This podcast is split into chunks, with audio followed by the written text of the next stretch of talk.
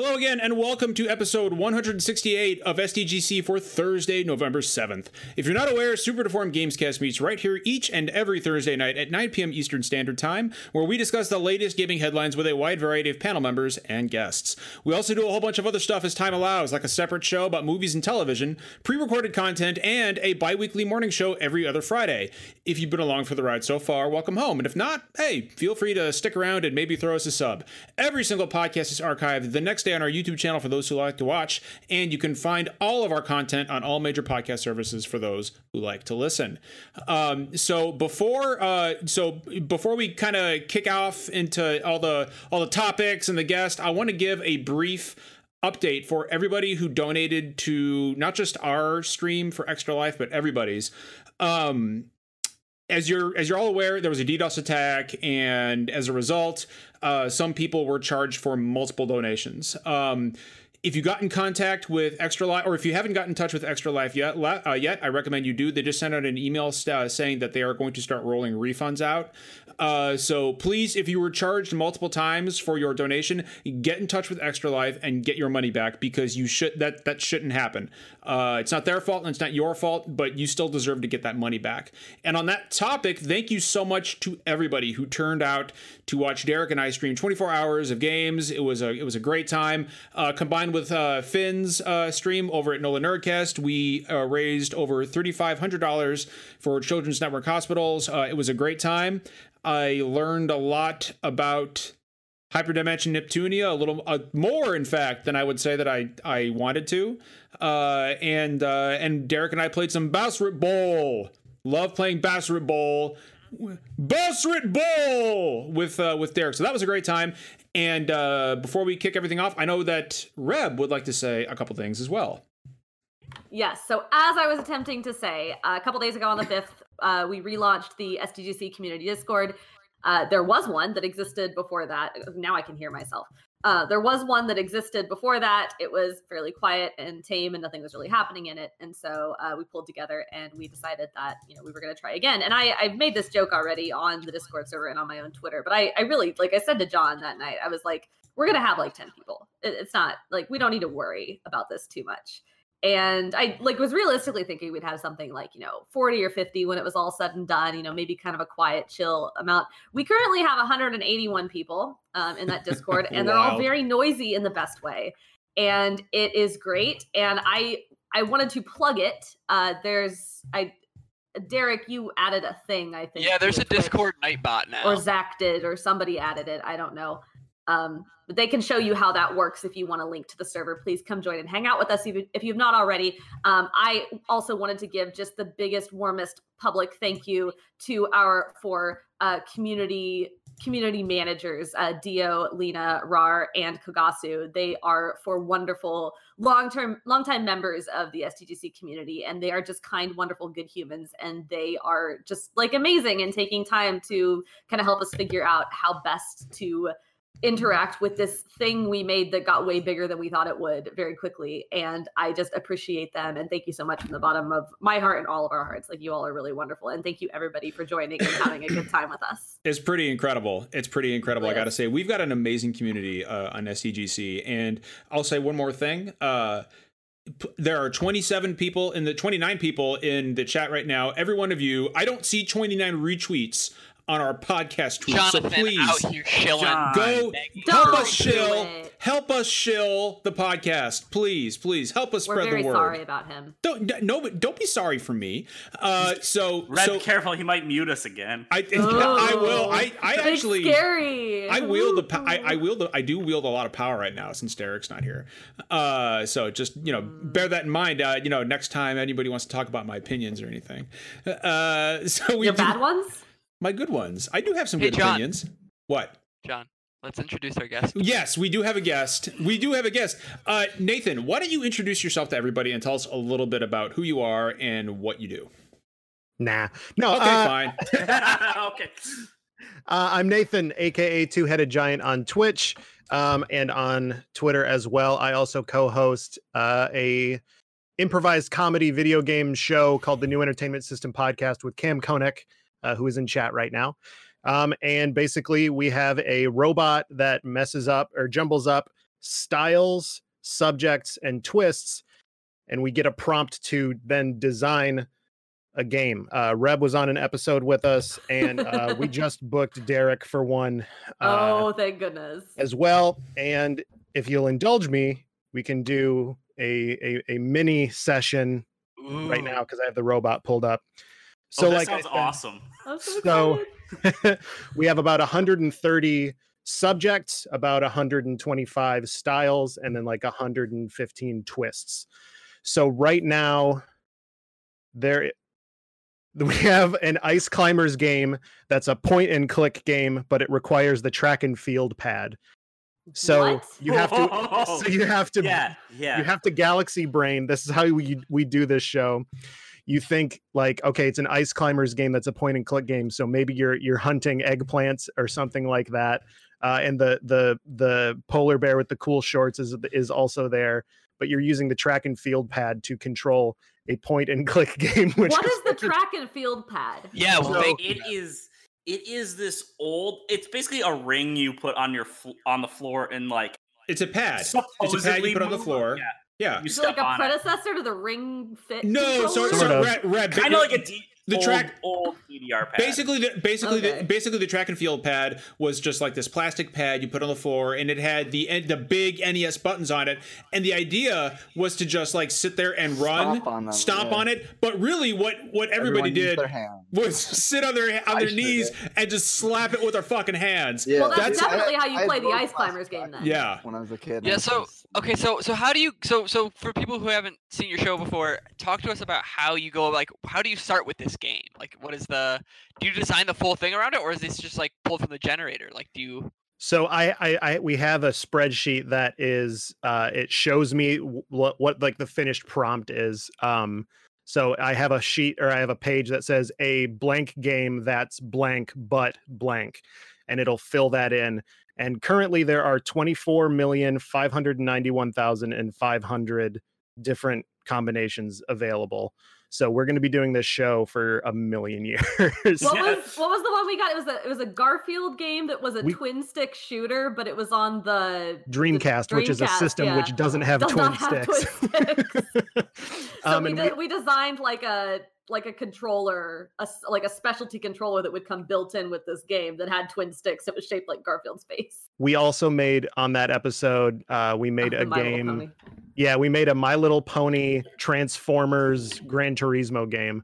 So it's fun. So if you just search for the New Entertainment System Podcast in your favorite app, you can find it, or you can go at the NES Pod on Twitter.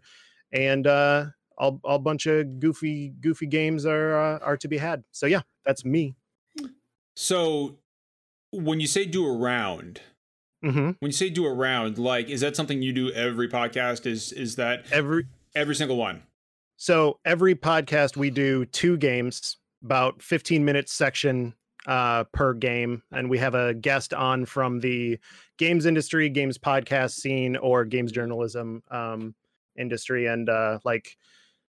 This week's episode was Jesse Cox. The week before that was Max Scoville. I saw the Max. Yeah, I know that was a big get for you guys. Was Max from IGN? So was Jesse. Yeah.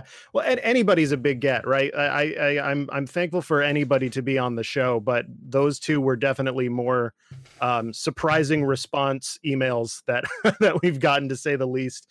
And like next week we've got Jordan Starkweather from the Pocketoid podcast on, and we talk about a Muso game that's a Sims game, so it's fun.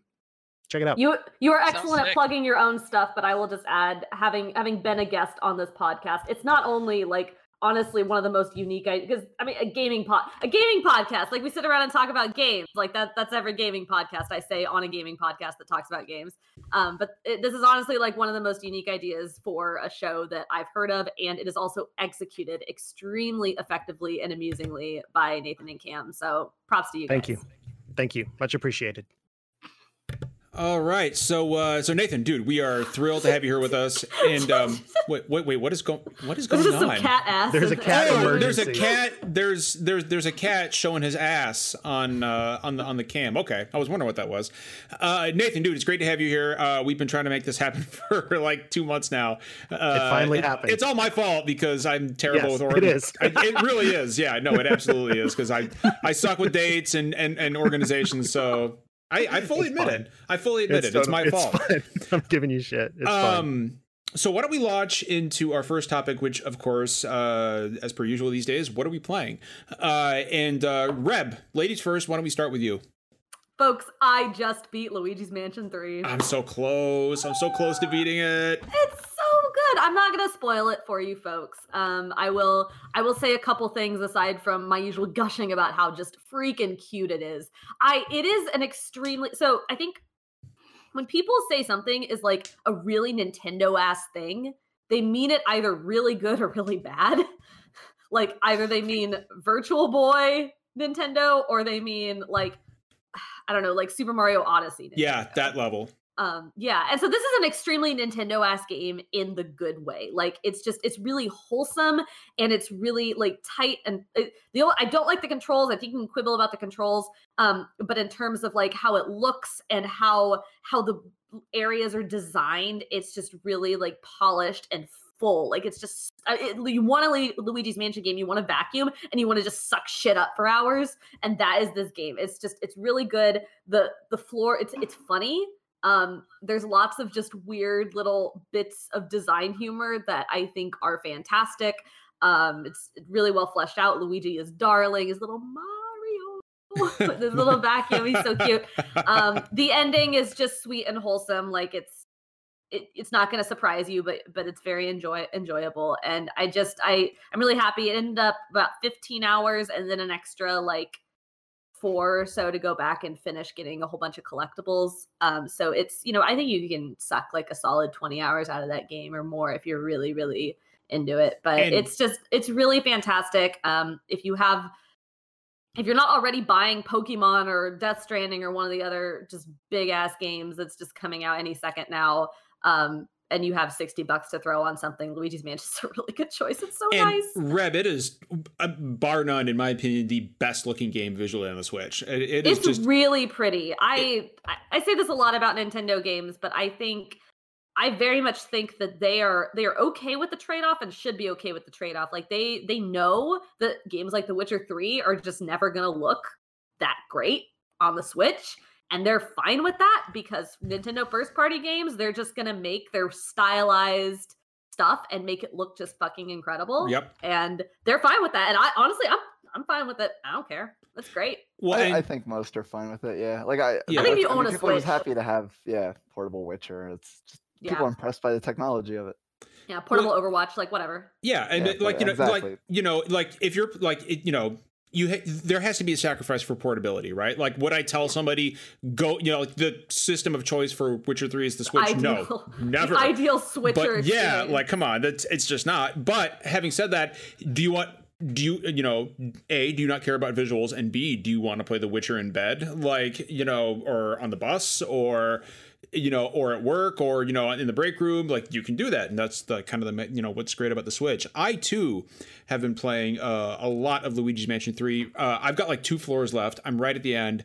I love, like, sometimes I will just sit there and let Luigi stand in the elevator and hum the theme song like he does.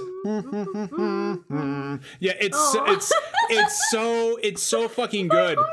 It's so fucking good, and visually, it's almost like a Pixar movie. Like that's how, like, you know, the game opens up, and I thought there was a CG scene. Well, I legit thought I was watching CG, and then all of a sudden I'm like, oh shit, no, this is in game. Like this is the game engine running. And Donnie on Twitter had said a little while back, he said Luigi's Mansion is the first game on Switch that I think looks comparable to an Xbox One game. And having played it on handheld, especially on handheld, since, you know, even though there's a lower resolution, everything, you know, all the pixels are, you know, grouped together. I concur. It's just it's a beautiful game. I agree with Reb in the sense that the controls are a little wonky. And there's one level in particular that has to do with water that made me want to chew fucking glass because of the wonky controls. It involves a raft and some water. That kind of made me want to chew on broken glass for a little while. But I will also say that there is a sand level that... God, don't talk about the sand level. I spent way too much time in. I'm so mad about that. I spent way too much time in the sand level. But Luigi's Mansion... I'm actually double mad about that because I went on Twitter and told everybody not to bother back sand, and then all you fools did it anyway. There's a gem in there somewhere, Reb. There's a gem in there. Yeah, but you can just, there's a mound. You can kind of see where it is. You can just walk over there and vacuum it. Just vacuum up all the cool-looking spots and leave the rest of it alone. See, I suffer from severe OCD, so I was like, fuck, I have to get every grain of sand. And that's what I did. I got every grain of sand, and it took me a lot longer than I want to talk about. It wasn't worth it. I will say that being near the end, I can confidently say that Luigi's Mansion is going to be in the Game of the Year discussion for me. I fucking love this. Very good. I can't wait to hear what you think of the ending. I mean, it's not shocking or anything, but it's just wholesome and nice. Reb, can we point out that the fucking game over screen is actually legitimately terrifying? Oh, it is. It's spooky. It's dark. Yeah, I'm like, holy shit. Good night. Luigi's trapped in a fucking, a silent prison void for all eternity. That's awful. Yeah, it's like horror. Yeah, it's real. And then it's like, good night. And I'm like, oh God, no, I don't like it. I don't like it. No. I would like to move on to, if you guys don't mind, to Brandon, because Brandon, I wanted to talk about the Nier Automata raid in Final Fantasy XIV. We did. But I would like you to speak on that, Brandon. And by together, I mean us and 22 others. Yes, we did not. Shout out to those 22 other people. We needed the carry. Brandon, what do you want to say about it? Your thoughts on the music, the actual the style of the raid, it lives up to the expectations, right? Because it's I played Nier Automata to prepare for the raid and everything, so you get it, it's ridiculously faithful. The assets are all there, it looks straight out of Nier Automata, which again, Nier Automata was not pushing graphical boundaries, so fitting its assets into an MMO engine. Yeah. Not hard at all. It's all there. So the first three bosses, I think you get it's music straight from Nier. Yep. That kind of that opening theme that you get as you're flying in on that first mission. Yeah. Yeah. So all wretched weaponry. While you're, is that the name of one? Is it the name of the track? No, I have not played Nier Automata myself, but boy, have I listened to that soundtrack. I'm looking it up real quick to see if it's one of them. It should be, yeah. I'm losing hope in my body and my soul. I am here for Reb singing the... No, that song is not in the raid. However, are you shitting me? There are still two more raids to come, and one would hope that, there's things that people are looking for that are not in this first one. Let's say the opera boss was highly requested and would make perfect sense as a raid boss. Because you do get Ingles. The gigantic ass big, I don't even know how to describe it because it's so big, but it's one of the big set piece bosses from Nier Automata is a raid boss, and he breaks the ground, slams your whole party up in the air. And the way they're able to translate that into an MMO experience is so I didn't know what to expect, but they did it so faithfully. Yeah. It's the boss, the Rock'em Sock'em Robots boss from Nier Automata. It's so good. Where it turns into a 2D fighting game for 30 seconds or whatever. But it's that boss, and he does he's swinging his left arm across the left side of the field, and then swings his right arm across the right side. So the mechanics do translate really well. He's doing the same attacks from the game, and it is a lot of fun. It's long. I mean, it is a long raid. Yeah. Yeah. On Tuesday morning, when everyone was brand new and didn't know what was going on or what to expect, it took us an hour and 15 minutes, I think, for one. Oh, a raid that takes an hour. That's so long. Wow. Reb and her 3-hour World of Warcraft raids over here. Why would anyone want to do a 3-hour raid? I don't know. I've done Destiny raids that take too long. 10. No. Did you say 10 hours? When the new raid comes out, I'm going to be raiding 3 hours a night two nights a week, and we will get done with the raid in like a month or two. Oh God, no. Well, I mean, it's repetitive. That... We're like clearing bosses over and over. It's a gradual progression. Like you'll kill like 3 in one night, and the next time you raid, you'll start at the beginning again, and you'll get like 5 this time because you'll be progressing on a new boss. That's what's coming in the next patch for Final Fantasy is the ultimate raid, which is what takes like you need the highest gear possible, and it takes the best players like a week or two to finish it. Ooh. Oh, Brandon, can you mention the greatest boss fight or the greatest Brandon. Boss fight track in the history of games? Yeah, the remix of Weight of the World. Weight of the World remix. That's literally what I just sang, and you told me it wasn't in the game. What you said? I don't know. You said some other song. That's the song. Is that the one you were talking about? Is that the one you were talking about, Reb? No, that's Weight of the World. No, Wretched Weaponry. Yeah, no, but I sang "Weight of the World." Oh, and you told me it wasn't. I don't know the lyrics of "Weight of the World." I just know that it's fucking dope. You call yourselves Nier fans. So Nate, what have you been playing, Nate?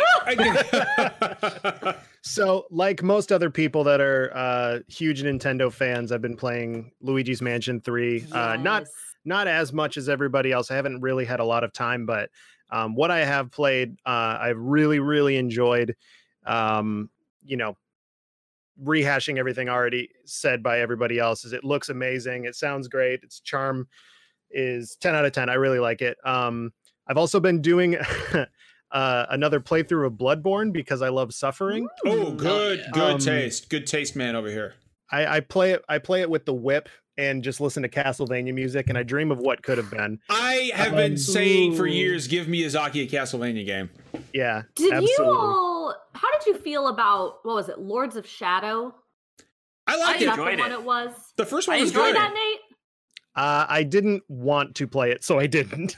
So that's sort of where I was at with that one. It didn't look like it was going to be my thing. It was I don't know. I like my Castlevania and my weird horror games to be a little bit more morose and a little less like bombastic like that, I guess. Fair enough. Okay.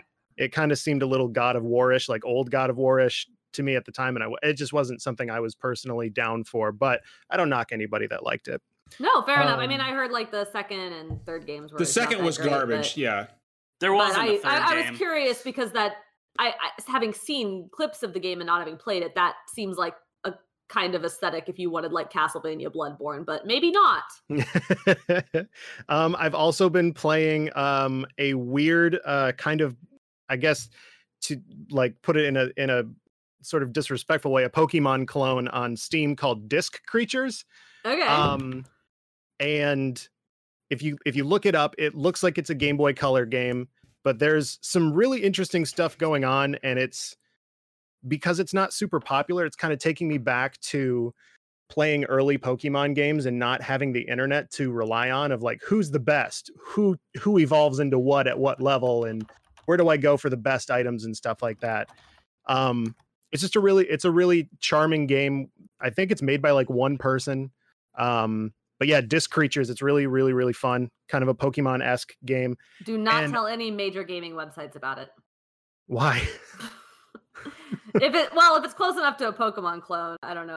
It'll get Mon Game is the respectable way to say it, but but yeah, and I've also like every night I play Mini Motorways on Apple Arcade, the sequel to Mini Metro, and it's a really good like kind of unwind before bed game, and I'm getting like really good at it. I'm like in the top 200 of players on a certain level. How many players are there? 15,000 for that level, I think. Oh, or something like that. Okay, that's really good.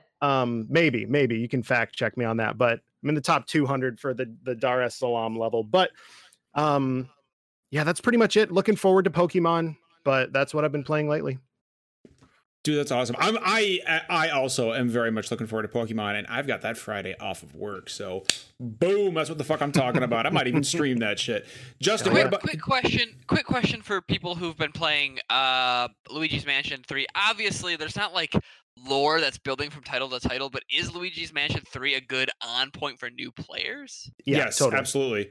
Okay. Absolutely. Okay. But there's no background at all. It's like good. Not at all. I mean, there's fucking ghosts and Luigi's got to suck them up with a vacuum, you know? Like I haven't played 3 yet, but like the first one very much was like a GameCube tech demo. Like it was fun and it was charming. And then the second one was a 3DS game that kind of was smaller scale and level based. And like Luigi's Mansion 3 is like expanding on what the GameCube one was a bit. So I think it's probably a very good entry point. Based on, because I played the first 2, I haven't played 3 yet, but gotcha. Justin, while we're with you, buddy, what have you been playing this week? I know you've been like on a huge Modern Warfare kick, and then you're getting ready for Death Stranding. But is it mostly Modern Warfare these days? That's pretty much it. I've just kind of had a stressful week at work, and it's been fun to just kind of zone out with that for a while. I think I'm like level 83 in the multiplayer now. Holy shit! Level 55 is technically the level cap. They have a weird system this year where like the after 55 levels reset every season, but there's no season right now, but we can gain levels. I don't know what's going on with that, but yeah, I've been having a good time with it. Like the game has its problems, but I've just been wanting like a more simple modern shooter for a while. And I think, you know, since a lot of games have moved away from that setting, that aesthetic, and also like more towards like really hardcore like esports and team-based stuff like Rainbow Six Siege. We haven't gotten a game that's really scratched that itch for me in a while, so I've been enjoying it quite a bit. But yeah, tonight I am preparing for Death Stranding. I'm jumping in right at midnight. I've got tomorrow off of work. I have the weekend off because I usually work Saturdays too. So I got my monster ready. And I'm gonna go in.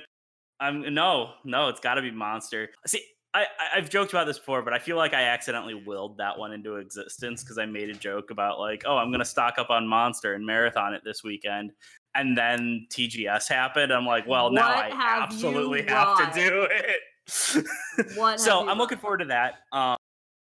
Yeah, so that's basically it with me. I haven't been able to grab too many games lately. I'm hoping in a few weeks, you know, with holiday sales and getting a couple more paychecks in, I'll be able to. I like Luigi's Mansion is high on my list. I love the first 2 games. And I'm hoping to. I want to check out Outer Worlds. I'm hearing really good things about that. I do have Outer Wilds, which I've only played a little bit of. But that's very cool so far. I just wasn't in the right mindset for it, so I'm saving it for a rainy day. Well, and so quickly before I jump on, like Justin, I'm interested to see. So I think is the first big patch for Modern Warfare where they're actually adding like the first 2 free DLC maps. Because this year there's no paid map content, right? Correct. Yes. So tomorrow will kind of be the first test of like how that system works. And they haven't really detailed it, but I am curious to see what things pop up in their store. For people who haven't been following this game, there's a lot of reasons why you might not be.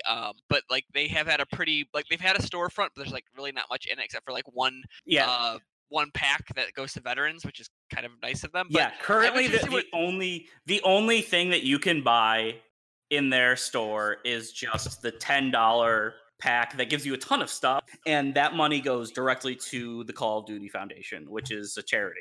So currently right now it's actually, and that's actually one thing I'm really liking about it. It feels a lot like a last gen game in terms of the content that's there. There's a lot of cosmetics you can unlock through playing the game. Right. But I think tomorrow might be our first test of like when they start tweaking that formula and maybe start bringing in some stuff. Yeah. As they add more maps, they're going to want more ways to monetize. But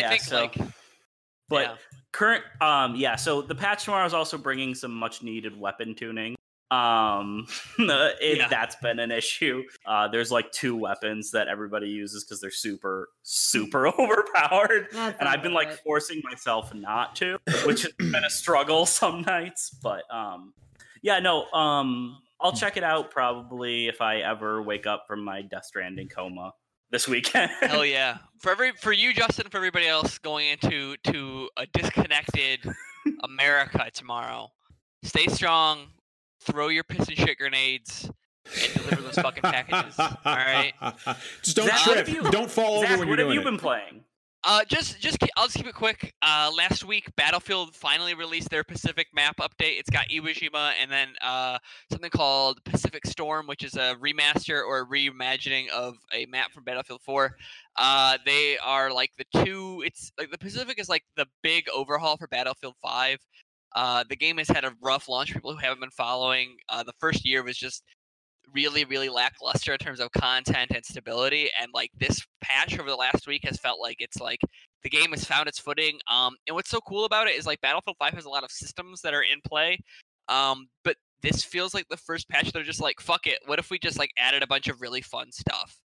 And the game just feels it's way like it feels somewhere between, I don't know if people play Battlefield 1943 on last gen consoles on Xbox 360 and PS3, but it feels somewhere between that and like Battlefield 4. Nice. I really need to check out that update. It was just poorly timed for me. Yeah. I mean honestly because I'm a huge Battlefield fan.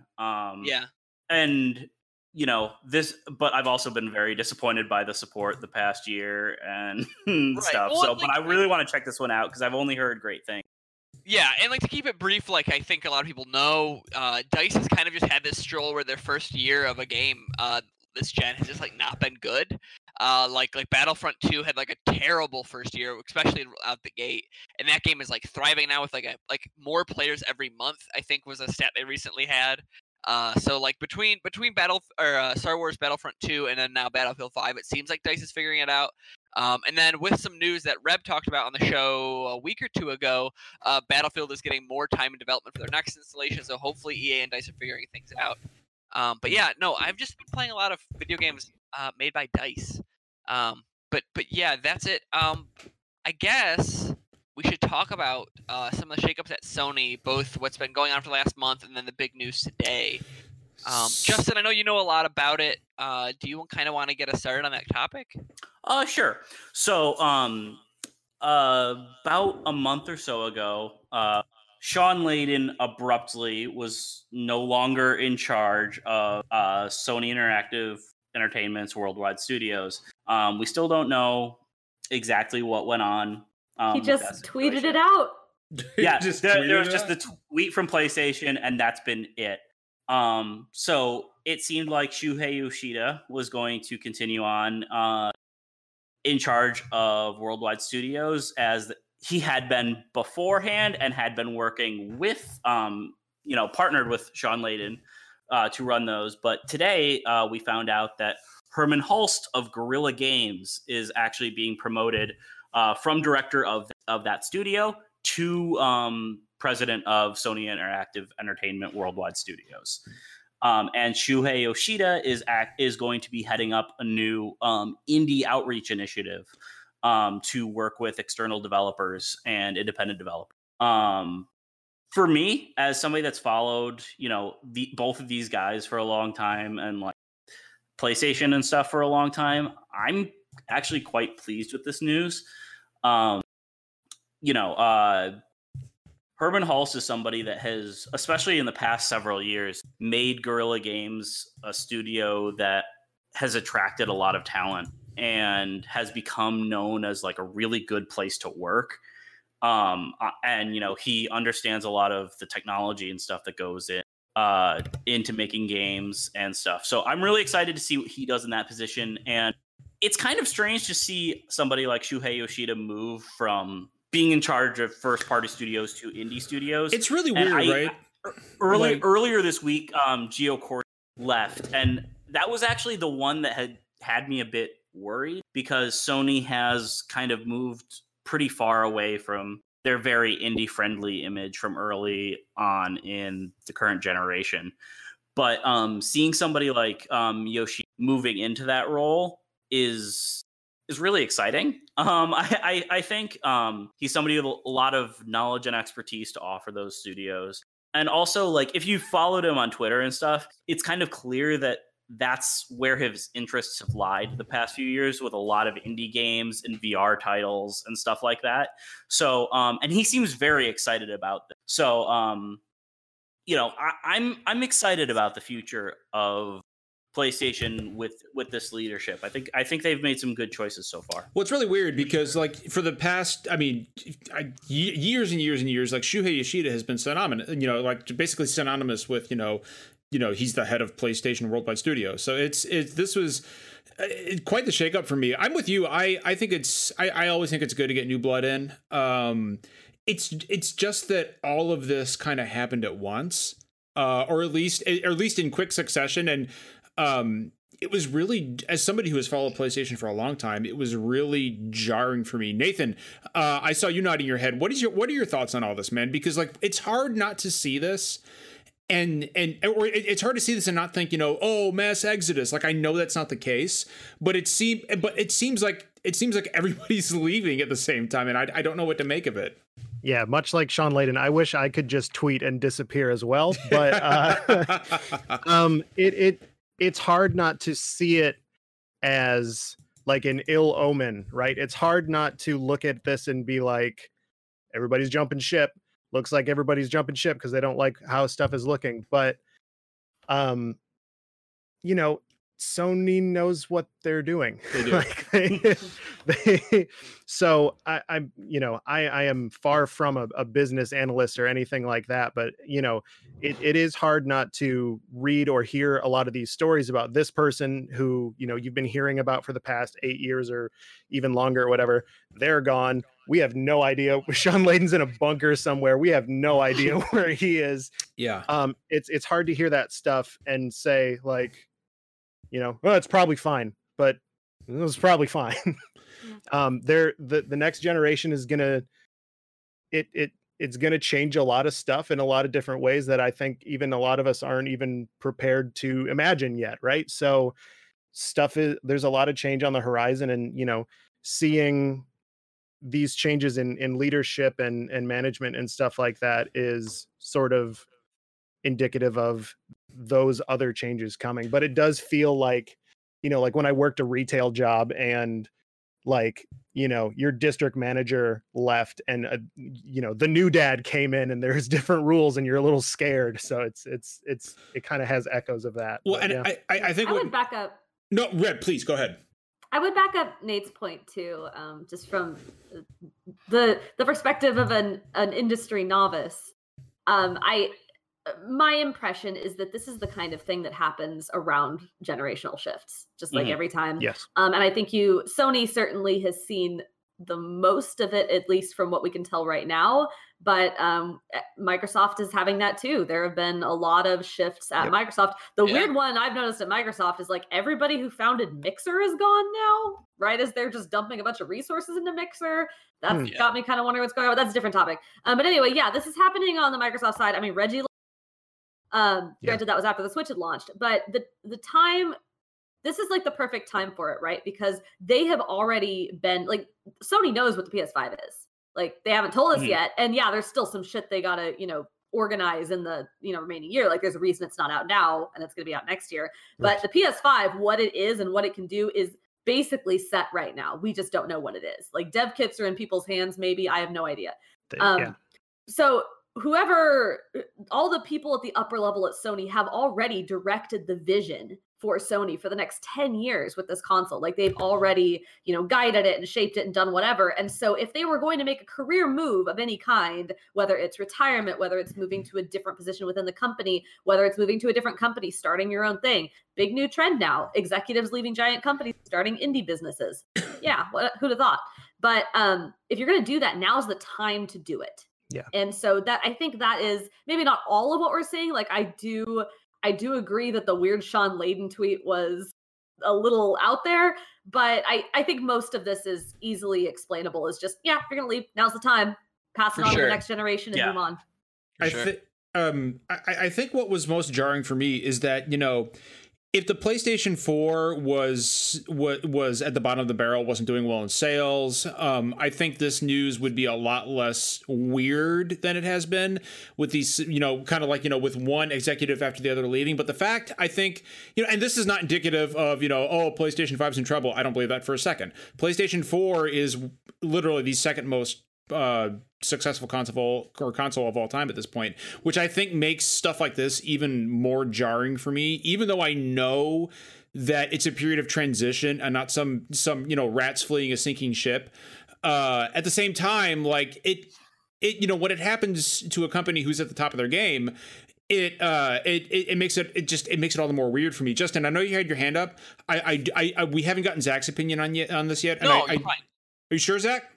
All I was going to say is that I think Reb is absolutely spot on. Like, I think that, you know, and we just saw Mikey Barra leave like 2 weeks ago, and like things are moving so fast right now, especially in peak game season, that like we didn't even address that like Mikey Barra left Microsoft, who's in like their best position in years, to go join Blizzard, who was like at their low point, which is wild. But I think Reb's absolutely right, which is just that like, especially at Microsoft, but I'm sure it happens at Sony too, is you see these people who are in pretty high up executive positions with nowhere to go, because like in Mikey Barra's example, Phil Spencer's top dog and you're right here under him and there's nowhere to go, and so of course the only option is to leave.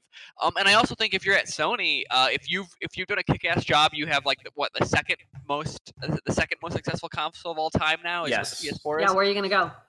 There's nowhere to go at PlayStation, but also your resume just looks like you just said, hey, look, we just had the most successful console this generation and the second best of all time.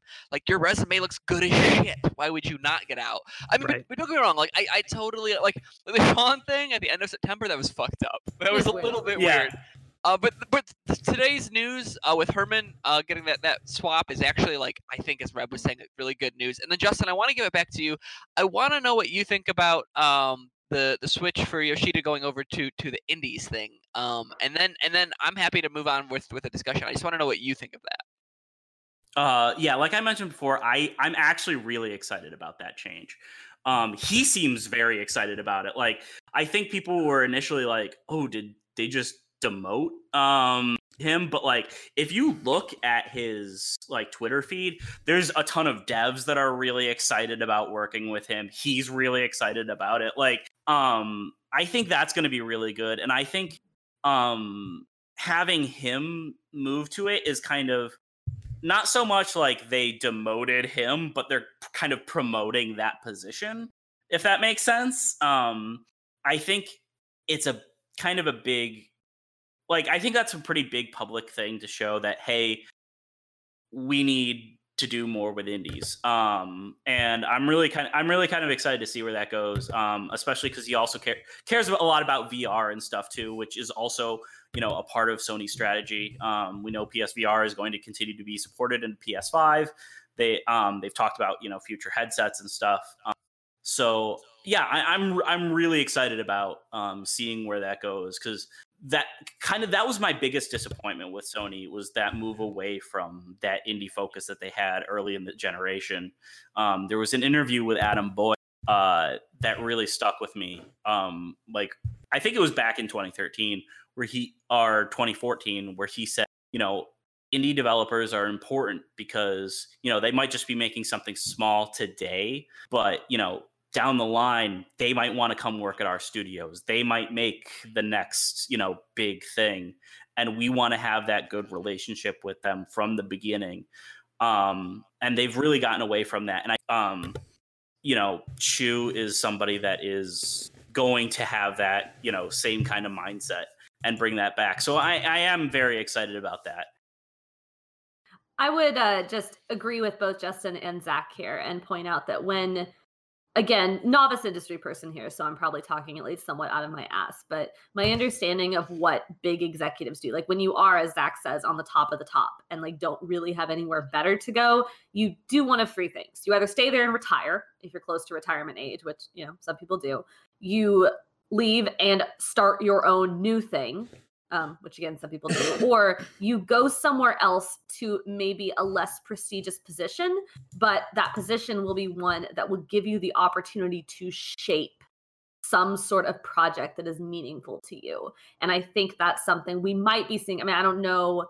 I'm not super in tune with what kinds of things Shuhei Yoshida would want to be doing or Mikey Barra, but I think it's plausible in both of those cases that it's somebody who is like in a very secure, prominent position, seeing something that they care about in some form and having an opportunity to shape it.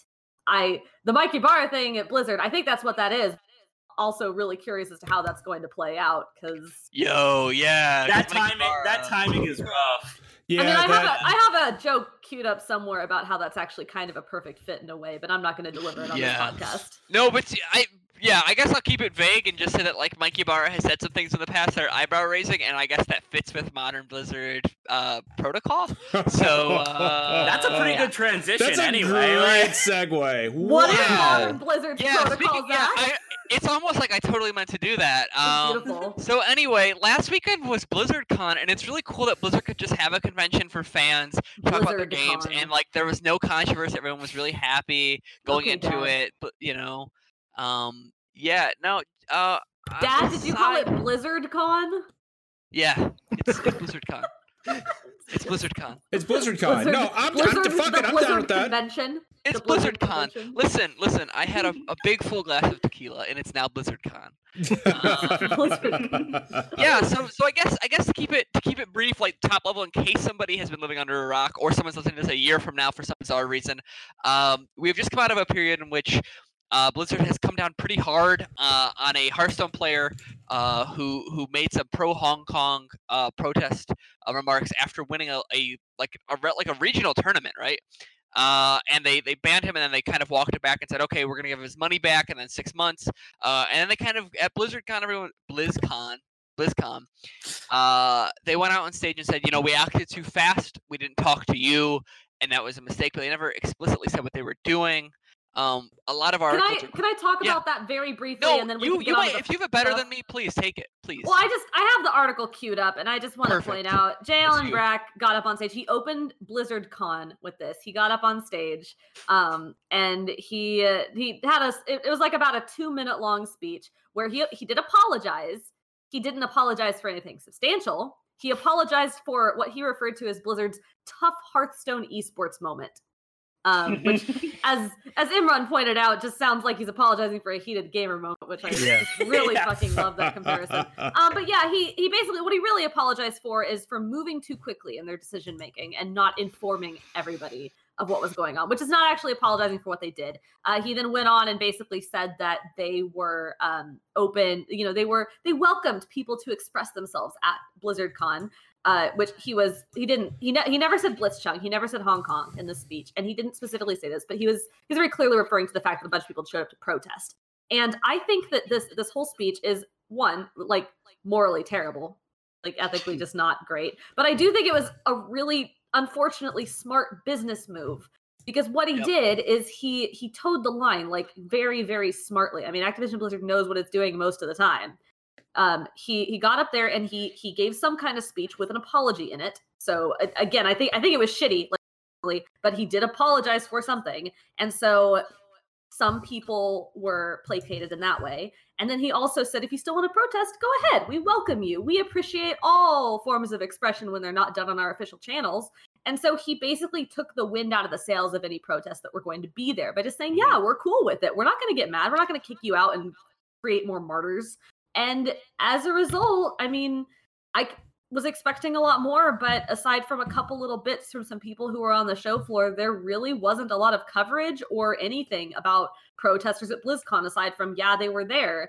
As we'll talk about here in a minute, there were enough good announcements that I think people just sort of decided they were willing to forget. And there's nothing to talk about from the Active Blizz financials today, but I will point out that not a single investor asked about the Blitzchung incident, which shows you what they care about. Well, of course, right? And like, I don't think anybody should have been expecting anything different. I mean it when I say that until I see the ban lifted or until I see an actual apology from J. Allen Brack, I will not be purchasing Diablo 4. And I love the Diablo series, but I mean, you got an apology, John. That's not an apology, though. Like Nathan, please. It was a "we're sorry you're mad" apology. Exactly. Yeah. It was some limp dick bullshit, and it was only one of the, like, you know, 2 or 3 things that you could even be mad at Blizzard about. And, you know, they later followed it up and said that, like, well, it wasn't necessarily that it was Hong Kong. If you said anything political, we would have gotten you in trouble. When it's like, okay, so if the pro Overwatch team, Florida Mayhem, has like a pride themed like clothing like thing that they do in their store. Like you can buy like Florida Mayhem like Pride themed jerseys and stuff. That's okay. He was wearing a Pride pin on his lapel as he said this. Limp that's dick political, well, jackass. And the craziest thing about this shit is that fucking he didn't mention Hong. Not only did he not mention Hong Kong once, the ban wasn't lifted. Like they specifically said, we're not lifting the ban. Like so, like what the fuck? So how sorry are you? Like yeah, how sorry can you be? And when you combine that with just like some of the Overwatch 2 shit that has come out since then, like I've got a really good example of this. So and this is an article from Kotaku written by Nathan Grayson. He says Overwatch currently has 31 playable heroes. One of them is a gorilla from the moon. Another is a hamster and a mecha ball. None of them are black women. This has led to a series of increasingly exasperated pleas from fans over the years to little avail. Now, finally, Blizzard has confirmed the existence of an upcoming black woman hero, Sojourn, but she's not joining the roster until Overwatch 2, a game with no release date. And the question was asked, why now? Like why a whole new game? Like, why haven't we had a black woman hero until now? And according to Blizzard, it's for story reasons. And I'm like, great. Wait, hold on. Like, Overwatch doesn't have a story, bitch. There's no fucking story. May met Reinhardt in the trailer for Overwatch 2. Somebody pointed out that, I would almost buy it if it was something that actually did have a really focused story. However, if you look at the official like Overwatch timeline on their website, it establishes that literally nothing has happened between the launch trailer for Overwatch 1 and the beginning of Overwatch 2. Like, the story of Overwatch is literally like a bunch of superheroes and a gorilla got together and were like, yo, we need to get this card from one end of the parking lot to the other. Like that's the fucking storyline. That's the fucking storyline of Overwatch.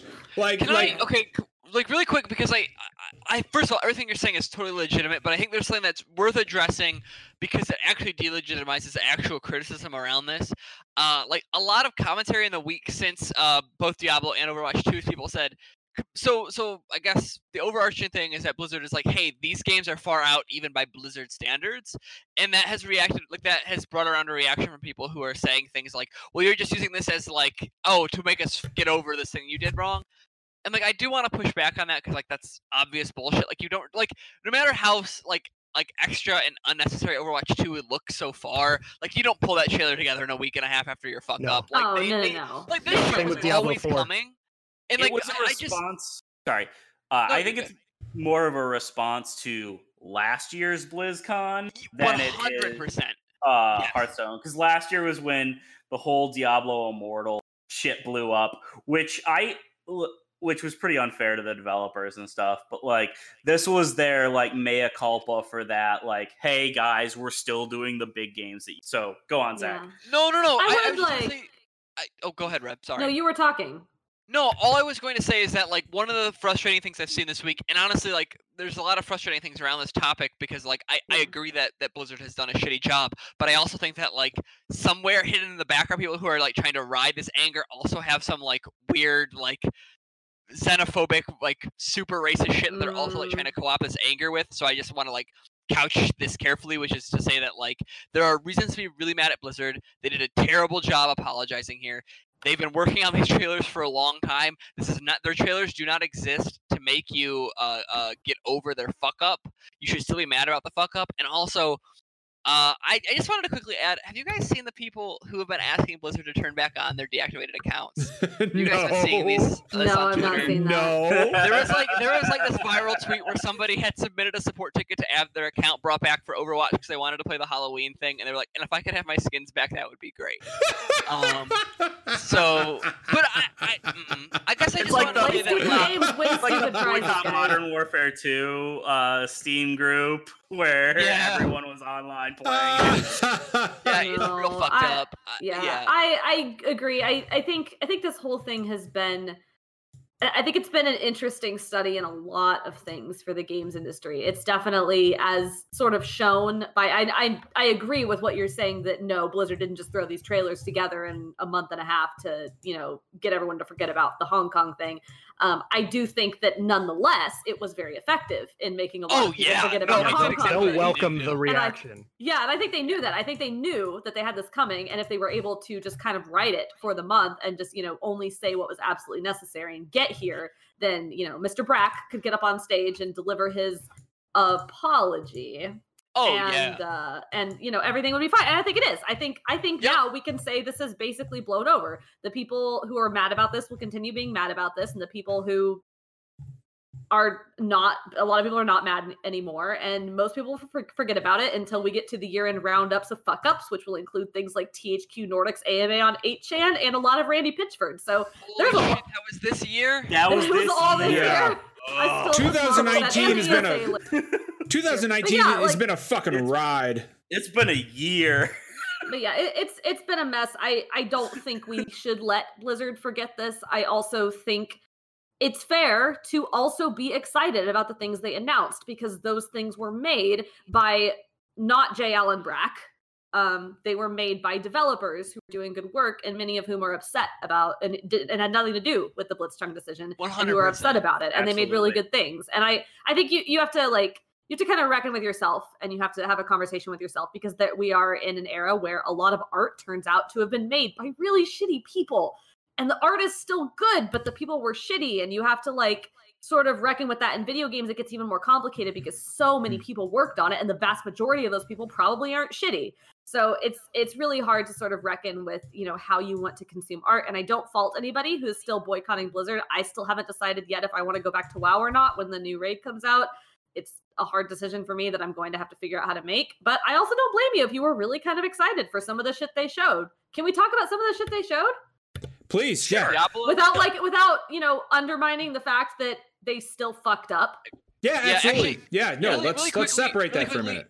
Yeah, really quick. I want to, Nate. I just want to see, Nate, do you have any topics on anything within the whole the drama here? And then also, I just want to see what, if anything, from BlizzCon. Really, BlizzCon piqued your interest. So me personally, I haven't been playing Blizzard games for a long time. I used to play Overwatch a lot, but there was some I'm not cool with how they handle toxicity, especially from their pro players. It's a big personal thing. But now I'm even more justified in not playing, because you know I'm definitely one of the folks that's just well, fuck them. I don't want to play their games really anyhow. That said, you know, I am more interested in Diablo 4 than I've ever been in the Diablo series. It's never really, despite my, I listen to a lot of metal music and I lean that way pretty hard, but,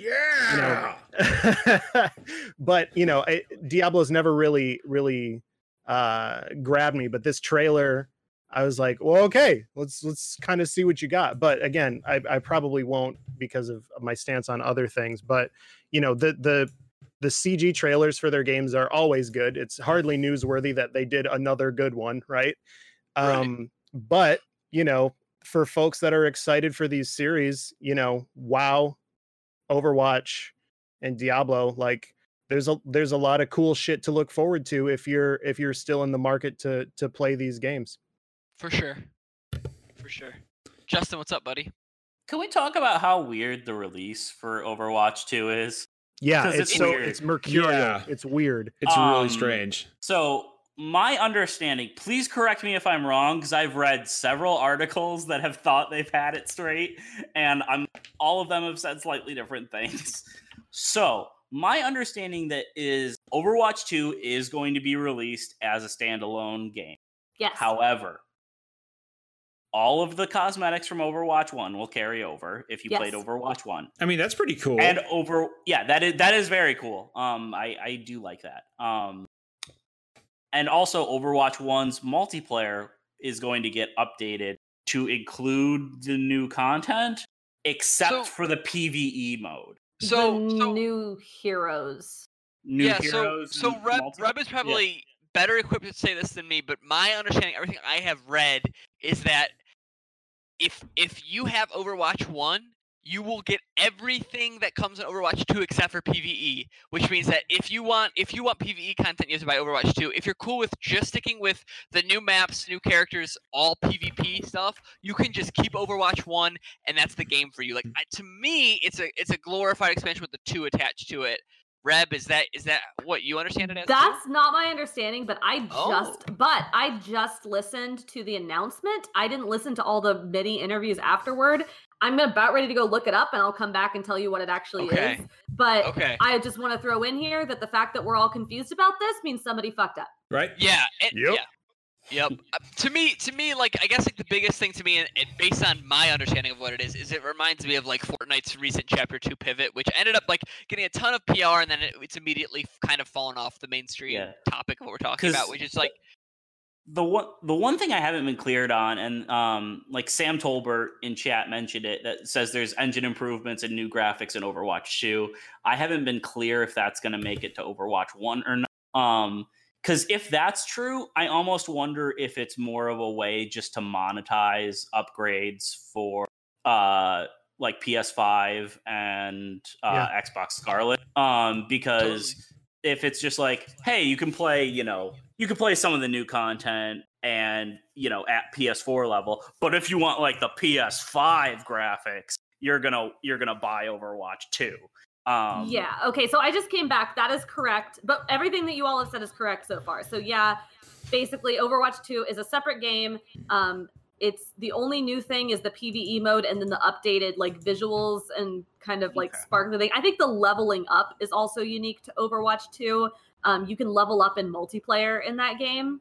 I like your characters, like individual heroes. I don't think that's coming to Overwatch 1, but like the new heroes, the new cosmetics, there's a new mode with a robot that pushes the payload because nobody else wants to do it. Like all that will be added to the original Overwatch. And according to a one Jeff Kaplan, who, by the way, I hope that man's okay. What? Are you talking about his... No, go on, sorry. I hope he's okay. He seemed a little... He seemed a lot on stage. But he said to PC Gamer that... Or Kotaku, sorry. He said, I'm reading PC Gamer. He said to Kotaku that there's going to be a point where the Overwatch and Overwatch 2 clients will merge into one game. And so, really... Really hard sell on that one, bud. Yeah, so like, and it's cross-play. So Overwatch is playing. Overwatch players are playing in multiplayer with Overwatch 2 players. So really, basically it's a $60 expansion, PvE expansion. Yeah. And come on, buddy. So what I was going to say when you said is Jeff okay? I would say that at BlizzCon they gave his name title Jeffrey. So that's what I thought, which is what made me think, you know, he was trying to class it up a little bit. Oh, no. Like BlizzardCon. BlizzardCon. Jeffrey Kaplan at BlizzardCon said. Yes. Oh, no, he seemed very, I mean, I don't know. I haven't seen him a lot on stage. He seemed like a lot. He mentioned, and I saw in a couple interviews too, I think he was real upset about the leaks. Like, I think he was like genuinely kind of upset about them. Like basically all of Overwatch 2. I mean, yeah, the details were fuzzy because the details are still fuzzy. But like the whole thing leaked, and I think he was upset about it. And then I guess there was like a talk at one point where they were like, "Hey, do you know when this is coming out?" And he's like, "I don't know. Don't ask me." Yeah, they've made all these games sound like I think Diablo 4. They said it's gonna be a while, even by Blizzard standards. Yeah, which means that game's like 4 years out. And then for Overwatch 2, they said, well, we're pretty sure we're still going to be talking about Overwatch 2 at BlizzCon next year. So also, everyone in chat calling me on my bullshit right now. You're right. We don't know. It's $60. It could be less than that. Yeah. We don't know the price. True. Like, I'm just happy that somebody else is getting called on their bullshit other than me. So I'll take it. The other thing that's kind of a bummer is like, I'm actually somebody who's really liked like all the extra lore and story stuff they've done for Overwatch. And when people were like, you know, when we first started hearing the rumors that it was going to have, you know, PvE stuff, but like multiplayer stuff was going to be combined and stuff, I was thinking there was going to be like a big story campaign, which actually would have gotten me really excited. But it turns out it's just like, basically the same little PvE events that we've had in Overwatch that aren't great, just now with some extra loot and like mechanics and stuff. Skill tree now, right? Yeah, like I mean, they're a little bit more in depth, but like they're still kind of disappointing. Yeah, I honestly, if it had been like a full like single player campaign, I would actually be very, very excited for Overwatch 2. I was really bummed when I started reading the impressions of what the PvE mode is. Yeah, but they haven't done like a single player game like that. Like, it's not really cost effective for them to make a campaign. Like, as awesome as it would be, you're going to get people playing it for the 10 to 15 hours that it's going to last, and then that's it. They would rather have you, you know, be like, I think Overwatch is in season 19 right now. Like they want that skin money for season 20 of Overwatch 2, right? So yeah. I understand. Really fast. That's always just an argument that really bums me out, especially when it comes to first person shooters.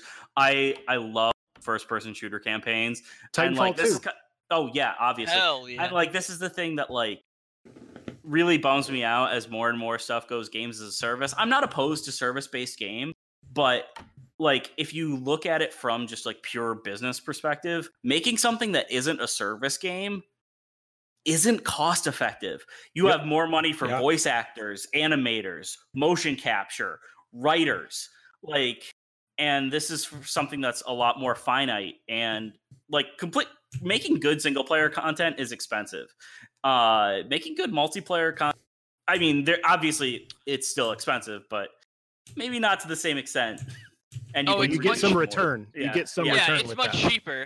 Yeah, sure. Like, sorry, Reb, go ahead. Sorry, I didn't even see her. Sorry, the hand blended in. To my same colored sweaters over here. Yeah, a little bit. Sweaters, sweater pins. I think I'm thinking about writing a piece on this soon. But I think something I've noticed that's interesting is that we're not. A couple of years ago, we had the whole industry conversation where we're like, "Oh no, single player's dead. It's done." And the kind of pushback was that no, it's not. But I think it is interesting that we're seeing single player games increasingly in the hands of either platform holders or people who can get backing from platform holders, because they have the money to throw around. Like they can afford to invest in that because it will strong single player experiences will draw people to their hardware and then they'll stay for the long term. Mm-hmm. So that is that's effectively their service model, or indies who aren't going to have the budget for mocap and voice actors and all those other million things, but they can make like a tight story based experience centered, you know, in some other kind of form that's in a different kind of budget where they would not necessarily have the budget to run a whole live game for years and years and years and have it be effective. However, what we are seeing is the AAA publishers, the ones that don't have a hardware platform but are AAA, so like EA, Activision Blizzard, Take-Two, Ubisoft, they are increasingly moving to not just a lot of live service games, but almost exclusively live service games, even like the single player games among them. I mean, yeah, there's a few, like you can call them out, like Titanfall we mentioned earlier, but like even like Assassin's Creed is now a live game. Assassin's Creed Odyssey was basically like one of the most profitable things for Ubisoft last quarter. And that, I think of Assassin's Creed as like a single player story mode, but no, people play that shit as a live game. So I think it's interesting to see that. I need to think harder about what that actually means, but it's interesting. And also oh yeah, sorry, John. I didn't see your hand. No, it's fine. I just I want to see if we can start to wrap this one up and move into our questions block. John, you completely cut out. Oh, yeah. Sorry, that's weird. Is that better? Yeah. Yes. Yeah. Okay. No, I wanted to see if we could start wrapping this topic up to move into our questions block. Well, Nate had their hand up. Oh, please, Nate, go ahead. Well, the one thing I was going to say is that I remember seeing on a video from like a video essayist named Super Bunny Hop that he was saying that Activision Blizzard makes like almost over half of their money on these microtransactions and cosmetic things like that, right? And you can't really do that in a single player game, right? So it makes sense that they, you know, were pushing Bungie to kind of turn their game into something that it wasn't, and that's why Bungie ended up leaving. But my one question that I came up with while we were talking about this is like, if these games are so far out and everybody in the world hates Diablo Immortal, what are we going to talk about next year? Is it just like we have more, like, here's more gameplay demos of Overwatch 2 that looks a lot like Overwatch 1? Or here's, you know, Diablo 4. I know a lot of people are, you know, looking forward to more looks at Diablo 4, but, you know, if you're going to have Blizzard Convention, people that are going to go there and buy tickets there, they're going to want to be there for big announcements. And I'm not saying that there isn't anything to show. I'm legitimately asking, like, what could we? I'm not asking for speculation on like what games, but like what are we going to be doing these next 2 years while there's no like big announcements? I mean, I think next year, like, they could use, hey, play Overwatch 2 on next gen console would be something that would get people to go there. Like, it would be there, like, because that would be probably a couple months before the console's launch. Probably be one of the first times people could get their hands on, you know, new controllers, new systems, and, you know, have Overwatch 2 kind of as a headlining title. I think also Warcraft 3 is supposed to come out next year. Yeah, the remastered one, right?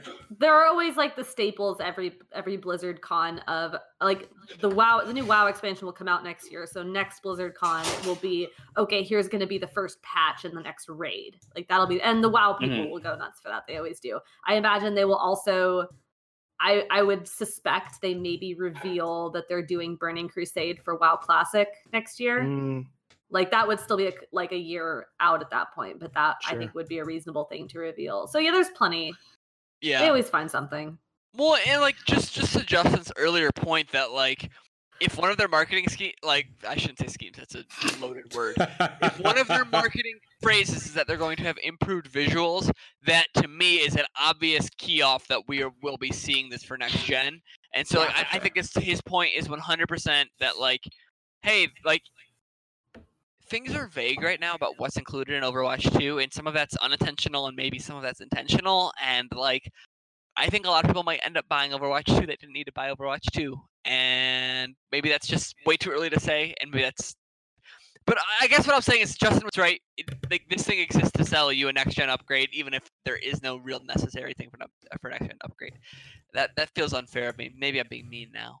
John, should we go to community questions? Maybe let's pivot over to questions, and our first one is from @Hypecaster on Twitter. So it's a two-part question, and I'm going to ask the second part of the question because this really intrigues me. How much would you have to be offered to sell one of your pinky toes? Cold hard cash. Don't front. Everyone has a price. 10 million. 10 million for a pinky toe? That's high. Question. I want to quit my job. Let's go. Do I have to cut it off myself? Or is it just gone? Can I get put on, like? Can I go through a procedure where I'm put on someone safely, cleanly bandages the wound, like in a hospital? They take care of it for me, and it just gets. Can sold? I weigh in? Yes, please. On the rules, I think that you don't have to do it yourself, but you are not put under. You have to be awake and sober. Why? Okay. Why are you adding these dumb caveats to this question? Because who wants my toe? I think it adds a cool money element to it. Because I would like $300. I would up the price to pay to be put under. You mean decrease your price? Yeah, you would pay. You would use part of the money you were getting to have yourself put under anesthesia. Sorry, that's what I mean, yes. No, you're okay. So, Reb, what's the amount then? Yeah, for both versions. Let's see. Okay, hold on. I need to think about how much I have in debt. Justin, do you have a shooting from the hip estimate on your toes? I mean, if they put me under, they could probably get it for like $500. I don't care. I was gonna say, Justin's a humble man. No, I mean, I'm with Justin. If I wasn't getting put under, we'd have to go into negotiations. But like, if they're putting me under and like I'm getting taken care of.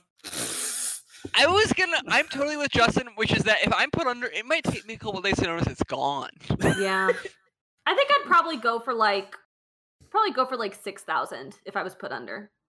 Okay. That would pay off all my debt. Like at the moment, any amount, it would pay off and also give me a little extra for savings on top of that. And I'm at like kind of a point where amounts of like my paycheck is important and like the money I get is important, but any amount of money that doesn't take care of my debt is like, not necessarily helpful to me. Yeah. So yeah, like just pay that off. Give me some money for savings. Put me under. Yeah, sure. I don't need anesthesia. I don't need to be put under. Give me $15,000 and a meat cleaver that I can stick in a fireplace for a while and a hammer, and I'll take care of it myself. I'm still. The hammer feels extra and unnecessary. No, because here's the thing. It would also cause damage. No, it wouldn't. No, fucking clean a clean cut. You don't run the risk. A hammer? Yeah. No. A meat cleaver to put gently on top of the toe, and you just slam it down with a mallet. That seems hammer like a good way to extricate an extra toe. That seems like a good way to extricate an extra toe. No. Nate, talk to me about your toes.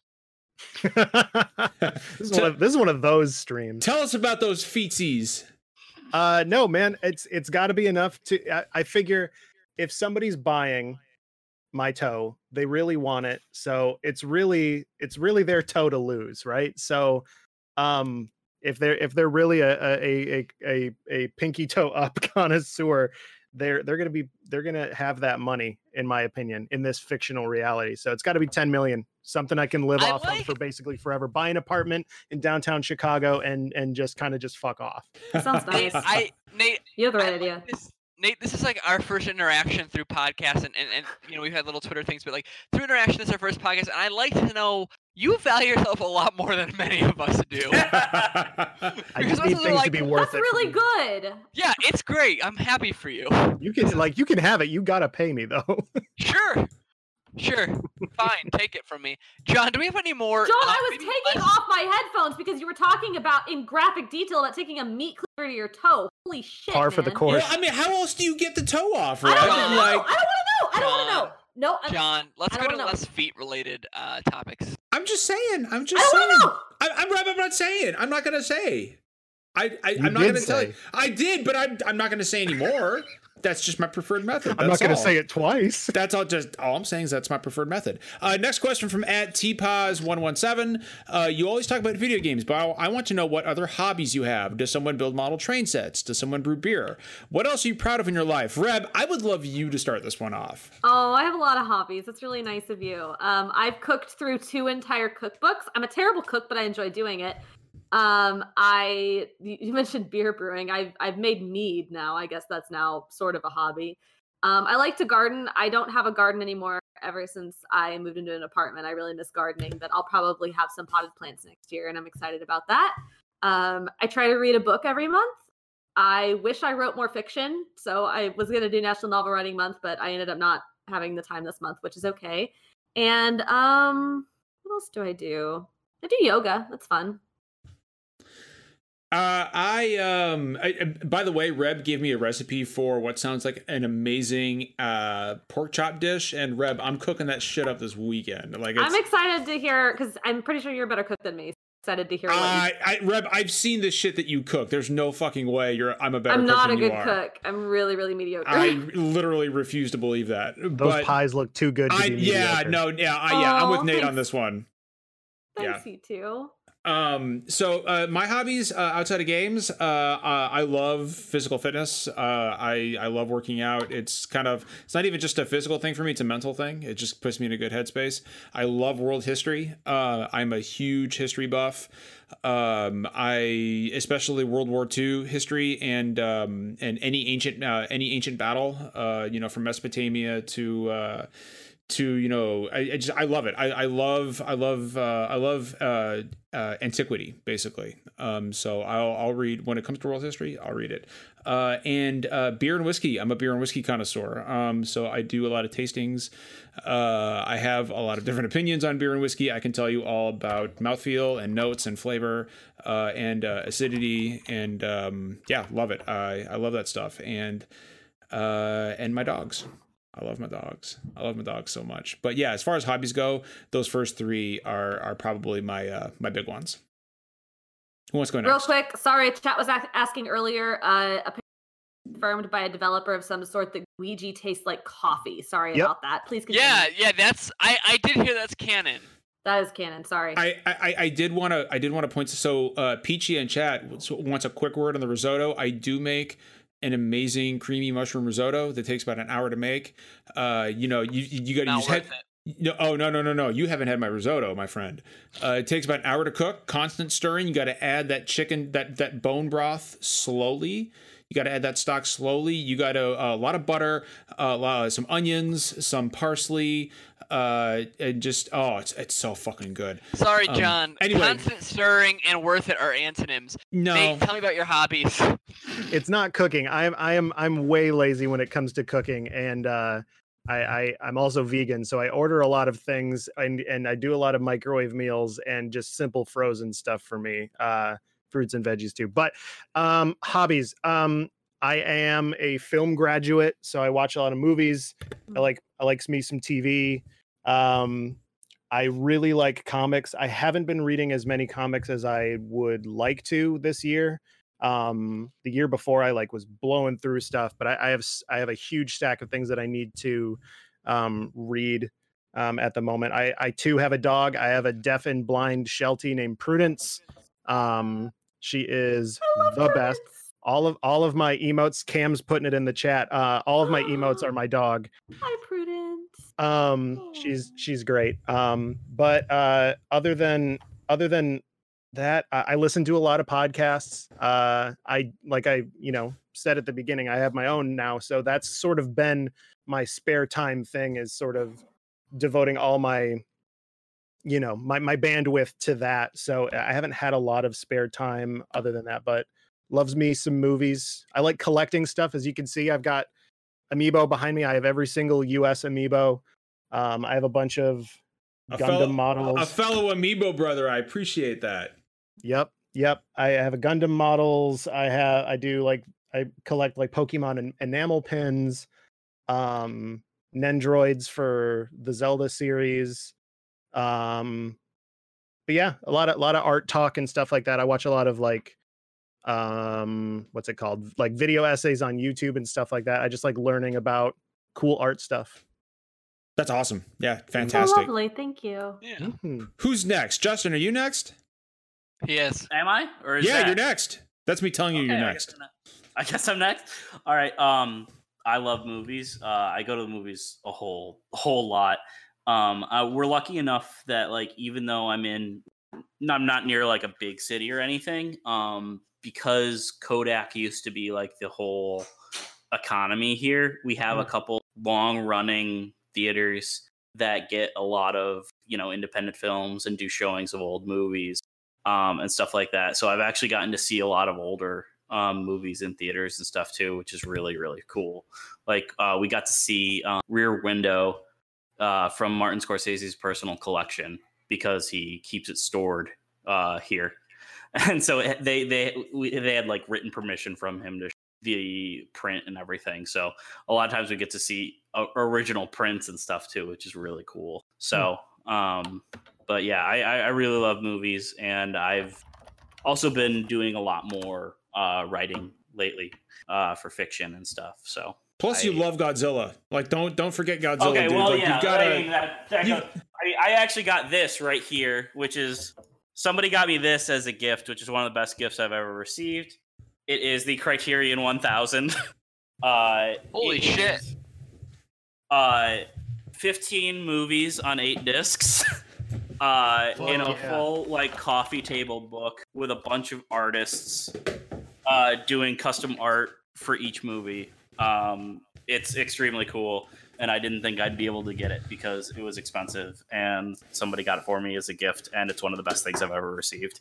So Justin, this is a good time to tell you something. So I'm going to do it live here on the podcast. So Justin, I know that you've been going through a rough patch. You cut out. So okay, John, it happens every time you lean away from them. Sorry about that. You gotta stop wiggling. I'll stop wiggling. I'm excited. I can't stop wiggling. I'm a wiggler. But Justin, I know you've been going through some stuff, and without getting into it on the air, I know that you've been having a tough time. So I have something for you. I know that you're a huge Godzilla fan. Oh my God, Ellen, you didn't. So check this out. So this right here, this is the NECA Toys Godzilla figure from the NES game, and it's styled with the grid. Yeah, it's got the grid, and it's styled after the Godzilla styled like the old NES game, and so that's for you. and I'm going to be sending. I'm going to be. You didn't have to do that. Of course I did. So I'm going to be sending that to you tomorrow, actually. So just wanted to let you know that this is. Thank you. This is that's really cool. I didn't know that. This is a little something from me. So just to kind of lift your spirits, man, because we love you. Oh, thank you, man. Dad bought you an action figure. I did. I bought you an action figure toy. Dad bought me toys. Ah, fuck. I just banged the fucking shit out of my knee. Jesus Christ. My hobbies. I don't know if I can move. I've played drums for a lot of years. Hell yeah. So played drums for a long time. Other than that, like movies, but I like to try to see a couple a month if I can. Try to go to the theaters. But other than that, like. I don't know. I try to read. I'm going to be honest with you guys. Like, I want to tell you I'm a reader, but that's a fucking lie. Like, I feel like I have more fingers than I do books I've read since high school. I'm pathetic like that. That's me. Hey. Yeah. Sorry. Hey. No, listen. So, like, I had that exact same problem. And this year I told myself that I was going to try to read a book a month. And also I didn't. And so I started doing that, and I think I've read a book a month. Like, how many months are we in now? This is month 11. So, like, of the 10 months that have passed this year, I think I've read about 6 books. But okay, that's pretty good. Yeah, and like I didn't get upset with myself for not doing it, and I feel like I'm both reading more, and also I don't get mad at myself when I don't read more. So like, don't beat yourself up. If you want to be a reader, be a reader. And if you don't. You read a lot of shit online every day anyway. Yeah, and that's true. News is also content, but read books if you want to. Well, that makes me feel better. I guess also like just listen to like a lot of hip hop, and like I don't think that's a hobby to listen to hip hop. I don't think that's a hobby so much. Music is a hobby, man.